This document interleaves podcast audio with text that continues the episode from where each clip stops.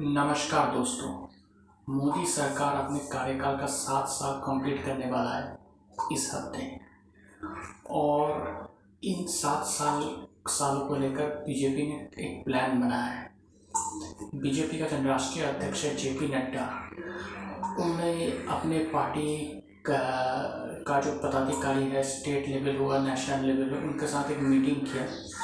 Meeting करने के बाद ये डिसीज़न लिया है कि पार्टी ने ये प्लान किया है कि एक लाख के ज़्यादा गाँव तक पहुँचना है कम्युनिकेट करना है। यूनियन मिनिस्टर हो, सांसद हो, उन लोगों को शायद ये बोला गया है कि एटलीस्ट आप एटलीस्ट दो गाँव तक पहुँचे। अगर आप फ़िज़िकल अपेयरेंस नहीं कर सकते तो वीडियो कॉल के थ्रू उनके साथ कनेक्ट करें।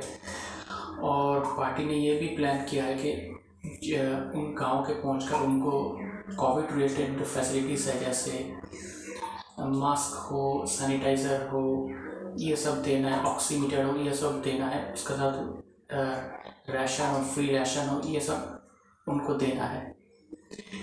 और जे पी नड्डा ने ये भी कहा है कि अपने कार्यकर्ताओं को पार्टी के जो डिफरेंट पदाधिकारी है कि इस बार जो सात साल का जो एनिवर्सरी हो रहा है, इसमें कोई पार्टी कार्यकर्ता सेलिब्रेट नहीं करेगा। अभी हमको लोगों का सेवा करना है। अभी कोरोना का कहर चल रहा है तो लोगों का हमें सेवा करना है। तो ये उन्होंने सबको ये बोला है ऐसा करने के लिए। जब से कोरोना का दूसरा लहर चल रहा है, चल रहा है, तब से ये पार्टी के अंदर ये चल रहा है कि शायद मोदी सरकार का जो इमेज है, उनकी जो, वो थोड़ा नेगेटिव हुआ है। मोदी की लोकप्रियता में थोड़ा कमी आई है। ऑक्सीजन ना मिलना वैक्सीन को लेकर इशू और भी बहुत सारे इशू है, जो लेकर लोग थोड़ा नाराज़ है नरेंद्र मोदी सरकार से। तो ये बीजेपी चाहते हैं कि उस इमेज को कैसे वापस लिया जाए उस ने, नेगेटिविटी को दूर कर कर पॉजिटिविटी लाया जाए।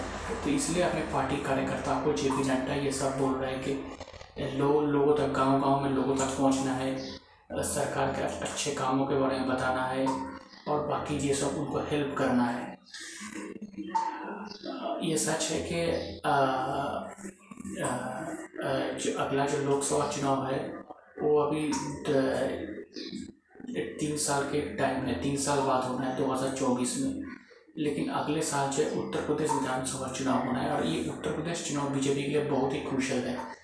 अगर 2024 में उनको अच्छी परफॉर्मेंस करनी है तो यूपी को लेकर भी पार्टी चिंतित है, क्योंकि यूपी के के वक्त जो, के ये जो मैनेजमेंट कोविड मैनेजमेंट की खबर आई थी पहले तो उतना अच्छा नहीं था तो लोग वहाँ भी नाराज़ है। तो उत्तर प्रदेश जीतना बीजेपी के लिए ज़रूरी है। इसके लिए भी पार्टी कुछ अलग प्लान कर रहा है।